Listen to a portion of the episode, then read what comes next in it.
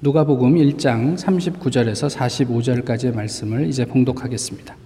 이때 마리아가 일어나 빨리 산골로 가서 유대 한 동네에 이르러 사가랴의 집에 들어가 엘리사벳에게 문안하니 엘리사벳이 마리아가 문안함을 들음에 아이가 복중에서 뛰노는지라 엘리사벳이 성령의 충만함을 받아 큰 소리로 불러 이르되 여자 중에 내가 복이 있으며 내 태중의 아이도 복이 있도다 내 주의 어머니가 내게 나오니 이 어찌 된 일인가 보라, 내 무난하는 소리가 내 귀에 들릴 때에 아이가 내 복중에서 기쁨으로 뛰놀았도다. 주께서 하신 말씀이 반드시 이루어지리라고 믿은 그 여자에게 복이 있도다. 아멘. 어머니, 저는 살 수 없어요. 시간이 없으니 제 말 똑바로 들으세요. 우리가 사는 현실은 흙탕물에 빠져 겨우 숨만 쉬는 상태입니다. 그 상태를 내가 참을 수 없어서 조그만 창구멍을 내고 죽을 것입니다. 내 목숨 하나 빠, 바쳐서 창구멍을 하나 내놓고 있을 테니까 노동자와 학생들이 저 창, 창구멍을 보고 막 소리 지르면서 갈 때 엄마는 앞장서서 같이 소리를 질러줘야 해요. 엄마, 내가 지금까지 한 말, 약속을 다 지키겠어? 노동자, 학생들하고 같이 저 햇빛이 비치는 창구멍을 향해 열심히 뛰어갈 거야? 왜 크게 대답을 못해? 더 크게, 크게. 엄마, 크게 대답, 크게 대답. 그래, 이 몸이 다 닳도록 내 몸이 가루가 돼도 너하고 약속한 것은 반드시 지킬 거다. 이 말을 듣고 큰 한숨을 쉬고 이 청년은 죽었습니다. 아, 어떤 분이 이렇게 얘기를 했어요. 어머니는 아들을 보내고 계속, 계속 아들과 함께 살았다. 장례 후에 이 청년의 친구들은 쌍문동, 이 청년의 집으로 들어가 살았습니다. 아, 죽은 친구를 대신해 그 어머니의 아들이 되겠다고 말이죠. 부모에게 자식의 죽음은 어떤 것일까요? 뭐 생각하기도 싫은 이야기겠죠. 말도 할 것 없이 예, 평생의 상처 또 평생 잊지 못할 사건이 될 것입니다. 아담, 셋, 에노스 역대상 1장 1절은 이렇게 기록하고 있습니다. 아, 지난 주간 새벽에 아, 이 말씀을 묵상을 했습니다. 아담, 셋, 에노스. 근데 문득 아담과 하와가 어땠을까 이런 생각이 들었어요. 아담과 하와는 가인과 아벨의 사건을 어떻게 다루었을까? 어떻게 소화했을까? 이런 생각이 들었어요. 이후에 셋째 아들이 나왔는데요. 셋째에게는 그 이야기를 해 주었을까? 혹시 셋이 엄마 아빠에게 이런 얘기 하지 않았을까요? 나는 왜 혼자야? 지금 시대가 어느 시대인데? 나 너무 외로워. 지나가면서 주변에 있는 다른 어른, 어른들로부터 사실 그거 알아? 너에게 형이 둘이 있었어. 둘 다 죽었어. 엄마, 나한테 형이 있었다며? 어떻게 죽었어? 이런 이야기를 나누었을까요? 여전히 생존해 있는, 있는 가인과 아담과 하와는 명절 때면 만나서 어, 교제를 했을까요? 어, 가인을 만날 때마다 아벨이 생각나서 그 상처 때문에 평생 가인을 보지 못하고 살았을까요? 만약에 그랬다면 셋이 컨 다음에 부모님 말 몰래 자기 형의 생존 소식을 듣, 듣고 형과 만나면서 지냈을까요? 생각이 꼬리를 물고 계속 되었습니다. 가인과 아벨의 문제가 아니에요. 한 가족에게 평생 지울 수 없는 트라우마가 생겼어요. 부모는 물론 이려니와 그의 동생 셋에게도 그리고 후손에게 우리에게까지 영원히 남는 비극이 되었단 말이에요. 문득 아 이것이 어쩌면 죄의 유전이겠다 이런 생각을 하게 됐어요. 누가 강요한 게 아니에요. 누가 그렇게 살으라고 푸시하지 않았어요. 그런데 그 죄의 결과는 가족에게 씻을 수 없는 상처가 돼서 후대에까지 전해졌습니다. 그런데 만약 누군가 이 고통을 해결해 줄 수 있다면, 그런 유능한 능력 있는 사람이 있다면 어떻게 하실 것 같으세요? 우리가 경험하는 여러 가지 큰, 뭐 크고 작은 트라우마, 이런 걸 누군가 유명한 의사가 찾아가기만 하면 해결해 줄 수 있다. 그러면 어떻게 하실 것 같으세요? 1년 기다려야 한다. 기다리시겠죠. 2년이든 3년이든 그 사람을 만나서 이 문제를 해결할 수만 있다면 기다리시지 않겠냔 말이에요. 요즘 많은 한국의 부모들이 자녀 양육의 어려움을 해결하기 위해서 오은영 박사를 오랜 시간 기다려서 많은 돈을 주고 만나려고 하는 것과 비슷한 아, 이야기 아니겠느냐 말이에요. 있을 수 없는 일이 일어났습니다. 13살짜리 여자아이가 임신을 했어요. 믿을 수 있겠습니까? 당사자는 물론이고, 만약에 주변에서 그런 이야기를 들었다면 믿을 수 있겠느냐는 말이에요. 그런데 정작 당사자인 그 아이는 어땠을까요? 와, 이게 된다고? 뭐 이런 생각을 했을까요? 그런데 궁금한 게 있어요. 왜 하나님은 그 13살, 뭐 통상 정원 연령이 12살에서 14살 사이니까 그 어리디 어린 그 아이를 선택하셨을까 싶어요. 좀 더 성숙하고 이런 일들을 좀 받아들일 수 있고 소화할 수 있는 어, 어, 정결한 어른을 찾지 않으셨을까? 왜 그러셨을까? 이런 생각이 들었습니다. 근데 조금 더 생각을 해보면요. 나이가 들수록 또 신앙생활을 하면 할수록 우리는 하나님을 인간 수준으로 제한합니다. 그래서 그만큼만 믿습니다. 그런 하나님을 믿어요. 대개. 그렇단 얘기죠. 그래서 때로는 하나님의 일을 한다고 하면서 자기가 주체가 되기도 합니다. 하나님의 일인데 내가 주인이에요. 거기서 하나님을 찾아보기가 어려워지기도 합니다. 어른들이라면 아마 천사 아니라 천사 할아버지가 찾아왔어도 이런 이야기들을 받아들이기가 쉽지 않았을 것입니다. 환갑, 환청, 어, 이런 게 나에게 시작됐나? 하면서 정신과를 찾아갔을지도 모르겠어요. 그런데 사실 따지고 보면요, 어, 이렇게 반응하는 게 합리적이고 이성적이에요. 마리아도 천사에게 얘기했던 것처럼 내가 남자를 알지 못하는데 어떻게 나, 내가 임신을 할 수 있겠습니까? 라고 반문하는 것처럼 어른들에게 있어서는 아, 이거는 말도 안 되는 일이야. 내가 개꿈을 꿨나 보다. 이렇게 생각하고 넘어가면 오히려 쉬운 일일 수도 있겠다 싶습니다. 이에 대해서는요, 세례 요한의 어, 임신을 고지했던 상황이 좀 더 구체적으로 잘 묘사하고 있어요. 사가랴에게 천사가 임했잖아요.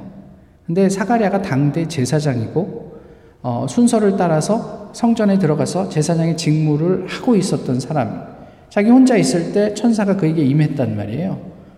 네 아내가 이제 임신을 해서 아들을 낳게 될 것이야 라고 했을 때 사가랴는 뭐라고 얘기했냐면 내가 나이가 많고 내 아내도 이미 나이가 많아서 늙었는데 어떻게 이런 일이 가능합니까? 말도 안 됩니다. 라고 이야기를 하죠. 여기까지는 마리아와 별반 다르지 않아요. 그런데 사가랴는 한마디 더 해요. 만약 그게 사실이라면 증거를 대십시오. 나에게 증표를 보여주십시오. 이렇게 얘기해요. 이게 어른들이에요. 당대 최고의 신앙인, 제사장, 어, 뭐, 뭐 지혜롭고 성숙하고 어, 그래도 뭐, 뭐 신앙에 있어서는 뭐 어, 남에게 뒤지지 않는 사가랴가 천사를 만나서 하나님의 일을 고지받았을 때 증거를 대십시오. 내 눈에 보이는 어떤 그, 그, 그 표적이 있어야 하겠습니다. 이렇게 얘기를 한 거예요. 마리아는요, 주의 계집종이오니 주의 말씀대로 내게 이루어지이다. 이게 어른과 마리아의 차이였어요. 일단 하나님의 현존을 수용하자 불안이 엄습합니다. 13살짜리 아이가 얼마나 불안했겠어요. 불안이 엄습해요. 그리고 누군가를 찾아야 했어요. 만나야 했어요. 이 일을 상의해야 했어요. 그런데 왜 그는 엄마에게 안 갔을까요? 왜 그는 자기의 정원한 남자 요셉을 찾아가지 않았을까요? 그 대신 그는 엘리사벳을 찾아갑니다. 물론 천사가 네 친족 엘리사벳도 아이를 배지 못한다 하였지만 지금 아이를 뵈서 6개월이나 지났다. 이런 이야기를 전해주긴 했는데 마리아에게는 그 엘리사벳이 어떤 의미로 당시에 들렸을까요? 어쩌면 나의 이 상황을 가장 잘 이해해주고 또 들어주고 또 좋은 조언을 해줄 수 있을 것이라고 판단했을 수 있었을 거예요. 그리고 그는 오늘 본문의 말씀대로 빨리 엘리사벳에게 찾아갑니다. 빨리 찾아갔어요. 근데 그 거리가 150km예요.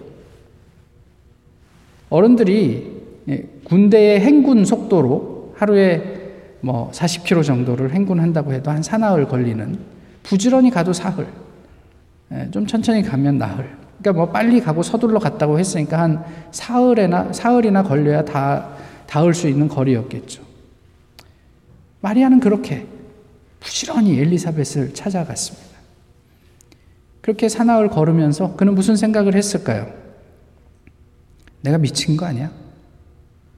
그래서 비몽사몽간에 꿈꾼 것을 내가 착각하고 지금 어, 이 길을 가고 있는 것은 아니야? 도대체 내가 지금 뭐 하고 있는 거지? 이런 혼란스러운 마음이 없었을까요? 그런 마음을 가지고 엘리사벳을 만나게 됩니다. 그런데요, 거기서 또 있을 수 없는 일이 생겨요. 뭐죠? 임신 6개월, 태아가 복중에서 춤을 췄대요. 저는 그 임신을 해보지 않아서 태동이 무엇인지 궁금했습니다. 그래서 그 인터넷에 도움을 받았더니 어떤 의사가 이렇게 얘기를 했어요. 태동은 아이가 배를 한 번 정도 툭 하면서 마치 맥박이 뛰는 것처럼 느껴지고 톡, 토도독 하는 느낌이 들기도 하고 물고기가 물속을 수영하는 듯한 꼬물거리는 느낌도 든다고 해요.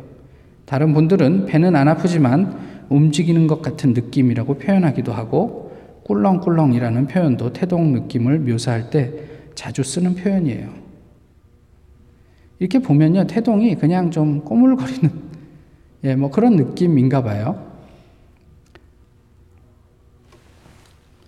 이런 정도의 느낌으로, 어, 뛰논다. 라고 표현하기는 어렵지 않겠습니까? 그러면 뱃속의 움직임은 그렇다고 치고 엘리사벳은 태아의 기쁨은 어떻게 알았을까요? 도대체 어떤 태동을 느꼈고 무엇을 경험했길래 이 아이가 뱃속에서 기쁨으로 뛰놀고 있다. 이렇게 예, 이야기를 했을까요? 그런데 아, 왜 엘리사벳이 그런 이야기를 했을 거라고 생각을 하세요? 이 이야기는요, 엘리사벳을 위한 게 아니고요. 하나님은 마리아에게 다시 한번 자신을 드러내시는 거예요. 마리아의 혼란은 인지상정이죠.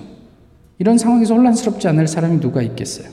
이에 대해서 하나님은 엘리사벳의 고백을 통해 마리아에게 다시 한번 네가 지금 경험한 모든 것은 나 때문에 생긴 성령의 역사로 생긴 일이야 라고 확인해 주신 거예요. 주께서 하시는 말씀이 반드시 이루어지리라고 믿은 그 여자에게 복이 있도다. 이 엘리사벳의 고백은요, 마리아가 한 고백, 예, 아니, 가브리엘이 마리아에게 한 말과 다르지 않아요. 하나님의 모든 말씀은 능하지 못함이 없느니라. 하나님의 모든 말씀은 능하지 못함이 없느니라. 이렇게 마리아에게 말씀해 주신 거죠. 어쩌면 이게 은혜가 아닐까 싶어요. 저희는 끊임없이 하나님을 의심하고 믿지 못하고 또 연약해요. 그런데 하나님은 하나님의 역사를 위해서 끊임없이 우리를 찾아서 그게 내가 한 일이야. 내가 너랑 함께 할 거야. 내가 너를 지켜줄게. 이러면서 확인시켜주고 격려해 주시고 때로는 뭐 이렇게 뭐 도전도 하신단 말이에요. 오늘 마리아가 엘리세벳을 만나서 경험했던 것은 이전에 가브리엘을 만나 경험했던 그 혼란스러움 가운데 하나님이 다시 한번 엘리사벳을 통해 하나님의 살아계심을 알게 하신 그 내용을 담고 있다. 성경은 그렇게 우리에게 이야기를 해주는 것입니다. critical mass라고 아십니까? 한국말로 뭐죠? 뭐 영어에 너무 익숙하셔서 예, 한국말로 임계질량이라고 번역을 하는데요. 이런 말이 있는데 교회에서도 자주 쓰이는 말이에요. 그래서 교회의 성장을 이야기하면서 이렇게 언급하죠. critical mass. 통상은 교회가 재정 자립을 하게 되는 임계 교인 수를 의미합니다. 그러니까 몇 명쯤 되면 재정이 자립하더라. 뭐 이런 이야기를 하는 거죠. 그런데 교회가 부흥하기 위한 critical mass는 어느 정도일까요? 어떻게 생각하세요? 10명? 50명이면 될까요? 100명? 그거야 사람에 따라서 좀 다르겠지만 어쨌든 그런 이야기들을 해요. 그런데 오늘 본문을 보면요. 그것이 한 명이면 족하다. 이렇게 말씀하고 있어요. 예수 그리스도이죠. 세상은 지금 눈에 보이지 않는 미물, 저희가 되게 무시하죠. 뇌도 없고 뭐 그러잖아요. 코로나 바이러스 때문에 벌벌 떨고 있어요. 아, 이 두려움이 얼마나 더 갈지 모르겠어요. 자꾸 뭐 이런저런 뉴스들이 계속 우리를 우리에게 오기 때문에 그렇습니다. 그런데요. 그걸 보면서 되게 역설적이다 이런 생각을 했어요. 뭐냐면요. 세상은 그 눈에도 보이지 않는 바이러스 때문에 벌벌 떠는데 그런데 동일하게 어, 우리 눈에 보이지 않는다고 예수님이 우리 눈에 보이지 않는다고 그 예수님을 되게 무시해요. 이그노어해요. 안 보이잖아. 더 비극적인 건요. 그리스도인조차도 그래요. 예수님 보이지 않으니까 내가 쉽게 경험하지 못하니까 그냥 별 기대도 없어요. 그냥 지나가요.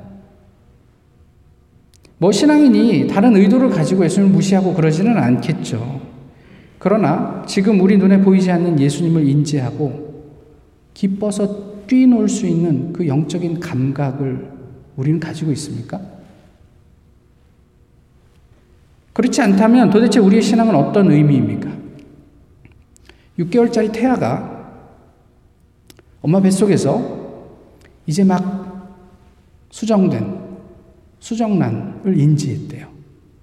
엄마도 인지하지 못할 일인데 그것을 인지하고 엄마 뱃속에서 기쁨으로 뛰었대요. 이게 도대체 무슨 이야기를 하는 것 같으세요? 그렇게 엄마 뱃속에서 미친 듯이 춤을 추었다는 성경 말씀 앞에 우리는 무슨 생각을 하고 있는 거냔 말이에요. 아, 뭐, 그랬나 보다. 그러고 지나가세요? 있을 수 없는 일이 일어났는데 도대체 걔는 뭔데? 눈에 보이지 않는 엄마도 알 수 없는 그 하나님의 현존을 인지하고 그렇게 뛰놀 수 있었을까? 궁금하지 않으시냔 말이에요.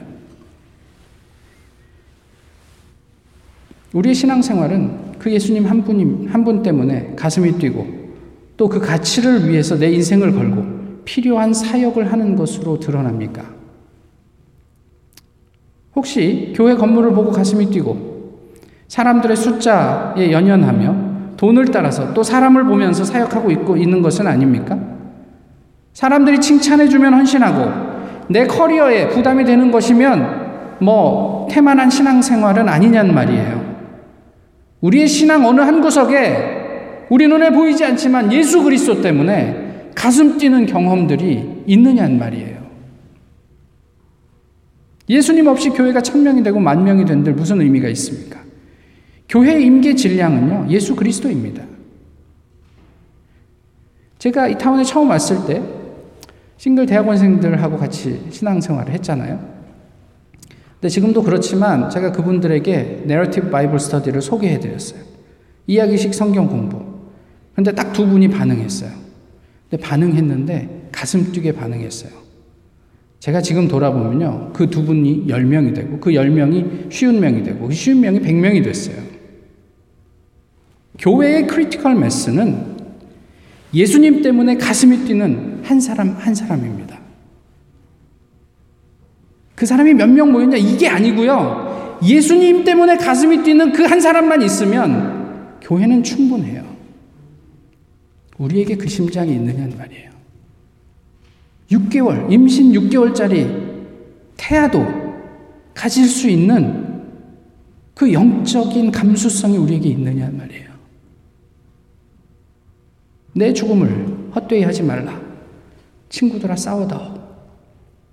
대학생 친구가 한 명만 있었으면 좋겠다던 청년, 비참한 노동자들의 삶을 위해 자신의 인생을 걸었던 청년이 죽어가며 친구들에게 남긴 유언입니다.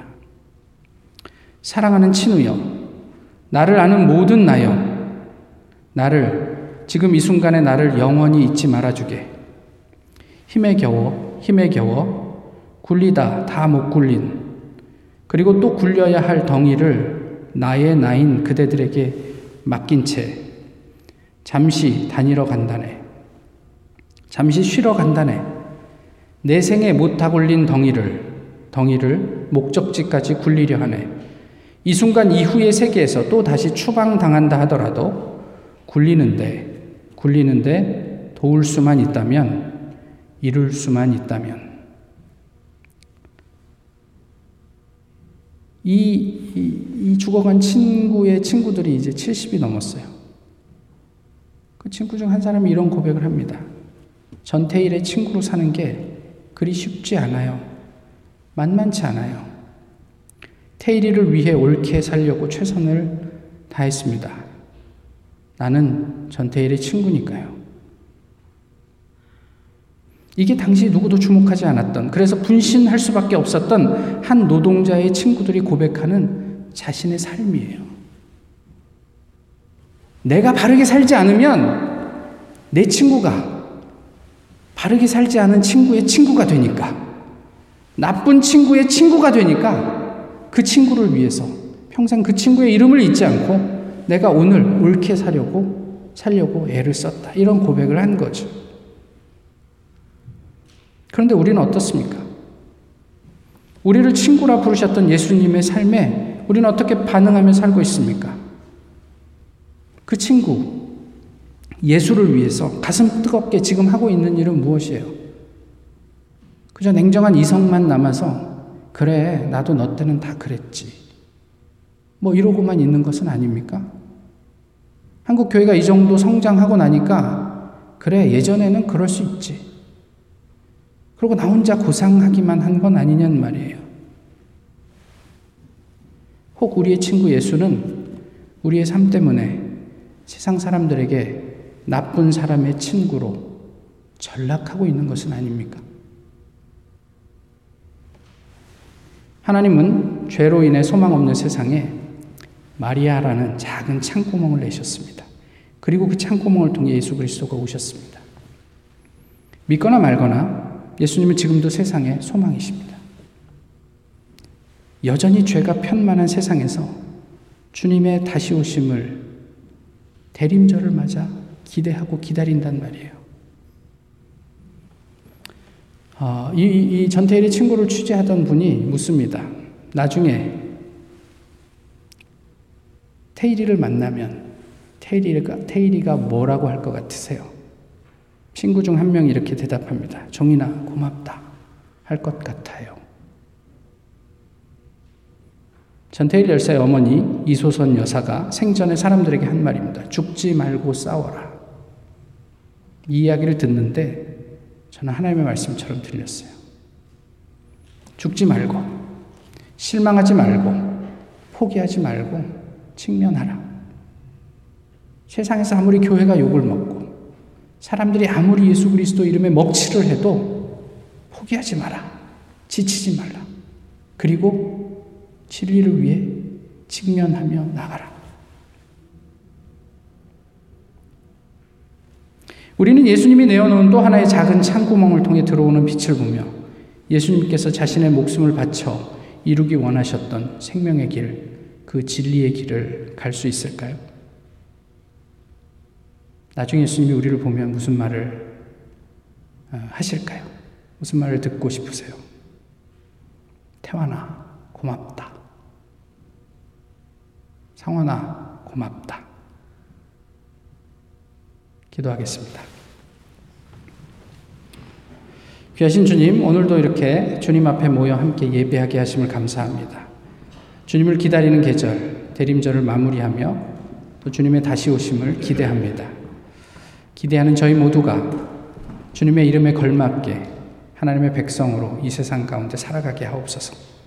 저희 때문에 주님의 이름이 존귀해지고 저희의 삶을 통해 하나님의 나라가 확장되는 놀라운 역사를 저희가 목격할 수 있도록 어, 저희의 일상 가운데 주님께서 개입하셔서 격려하시고 도전해 주시기를 소망합니다.